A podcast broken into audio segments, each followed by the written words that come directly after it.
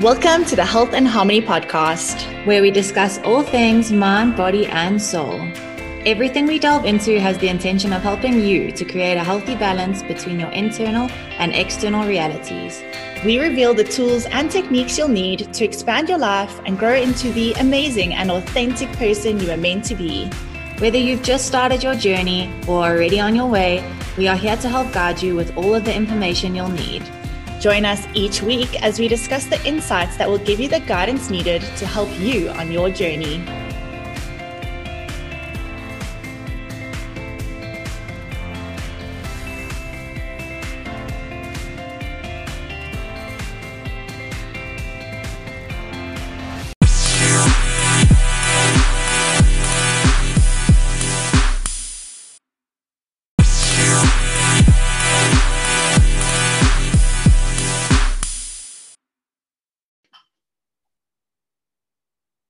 Hello, and welcome back to the Health and Harmony Goals podcast.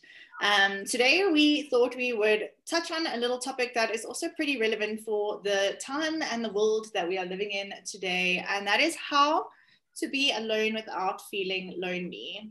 So, we're going to just like, it's not really points that we want to chat about, it's just basic um, knowledge that you can take forward about when or basically when the feeling of loneliness pops up, just to help you deal with it a little bit easier and to maybe use it as a sign that you need to do some deep inner work. I nearly just fell over my own chair, but I'm fine. Okay. Hello. Sorry, B was just like rearranging her laptop. I'm getting like seasick here watching her. yeah, I'm like in the direct sunlight and it's shining off of my floor, and I feel like I'm literally getting sunburned from the floor, if that's even possible. Yeah, that's possible goal. So it's better that you moved. So I'm trying to move, but it's still in a bad place. But anyway, hello everybody and welcome. Thank you to for a great intro so let's dive right in because I think we want to keep this quite a nice, super, super short, simple, quick, and efficient one. Um, uh-huh.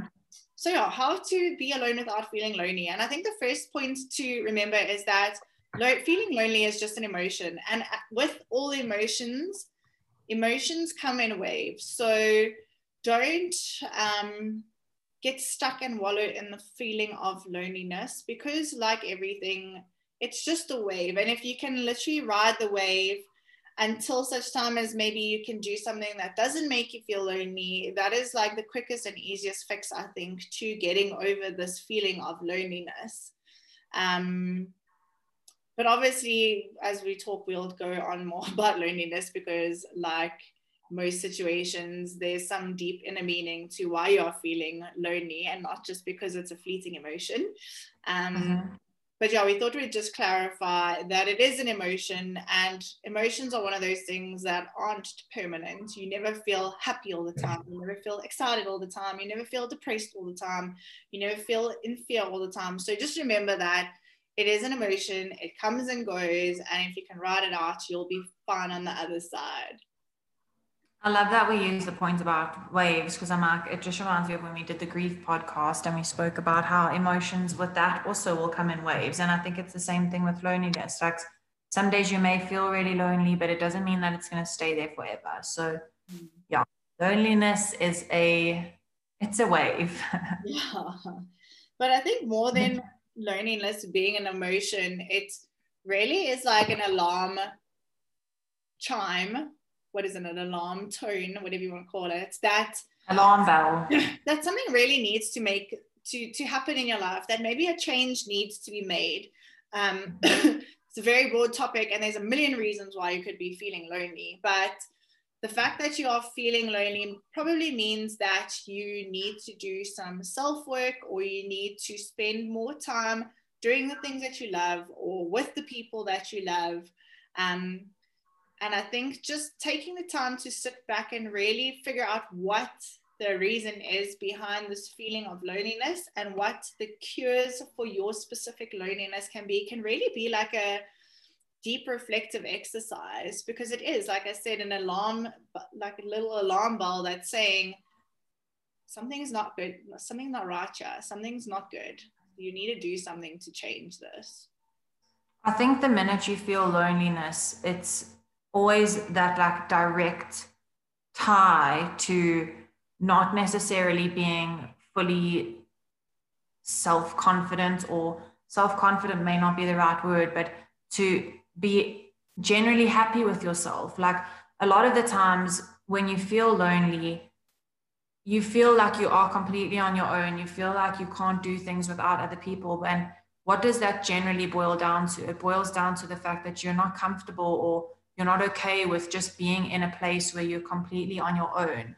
And when you're completely on your own, that's when you should be realizing that you are happy with yourself and you enjoy time spending on your own. I know Roxanne and I have spoken about this also lots before when we've said we actually really enjoy time on our own. Like sometimes you just need that time where you're like, please, I don't need to be bothered by anybody. I just need to experience time on my own.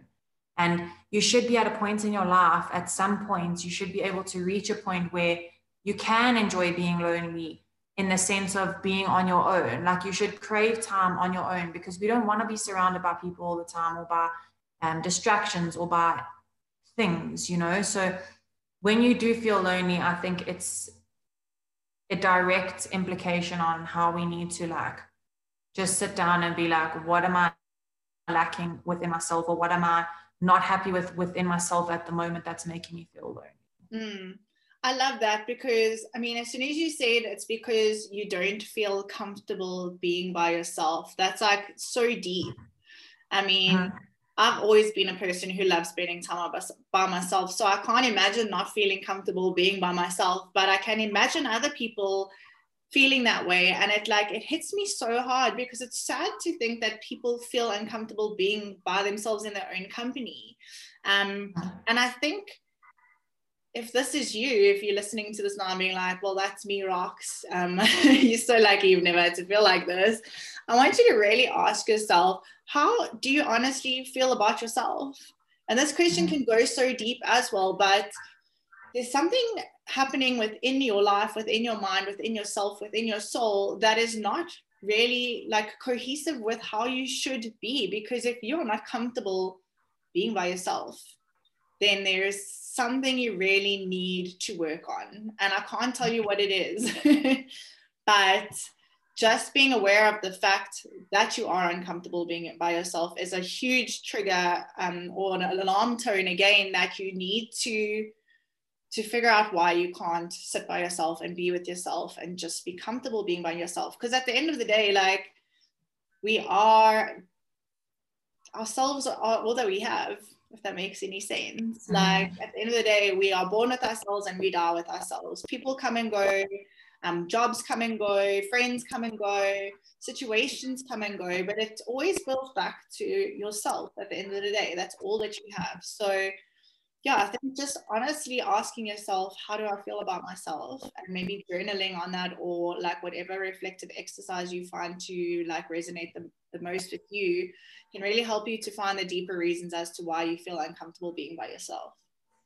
Agreed.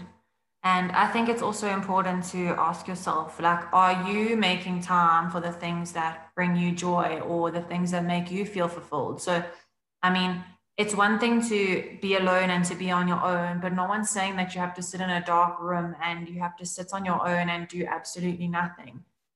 Are you spending time on your own doing things that make you happy? Like you can literally, it doesn't mean you have to be surrounded by other people. It doesn't mean that you have to be doing anything specific. But if you're spending time that is alone time, not lonely time, it is alone time with you by yourself are you doing the things that bring you joy? Are you spending time doing things that make you make yourself happy? Do you i think the more time you spend on your own doing things that make you happy makes you appreciate time by yourself so much more. And that's what we were talking about in making us crave spending time on our own. It's because you get to read your favorite book without any distractions or disruptions. You get to lay in the bath for three hours if you want to. Like whatever your self time is and whatever it is that you enjoy doing on your own, you should be able to completely do it on your own. And there are certain things in life that, yes, you would rather share with somebody else. And it's great to have a partner or a friend to experience things with. But there's so many things that bring you joy that may not bring somebody else in your life joy or may not bring your partner the same joy that brings you. And you need to still be able to do those things in your life in order to make yourself happy and to make yourself feel more of that self confidence and self awareness that when you're on your own, it's just a happy place for you. Hmm. I love that you said that because um, it was a few weekends ago, hubby went off to go train with the boys. So I thought he'd be gone for like maybe two hours max. So I got dressed and I got ready because all the boys are going to come home afterwards. We're going to have a braai.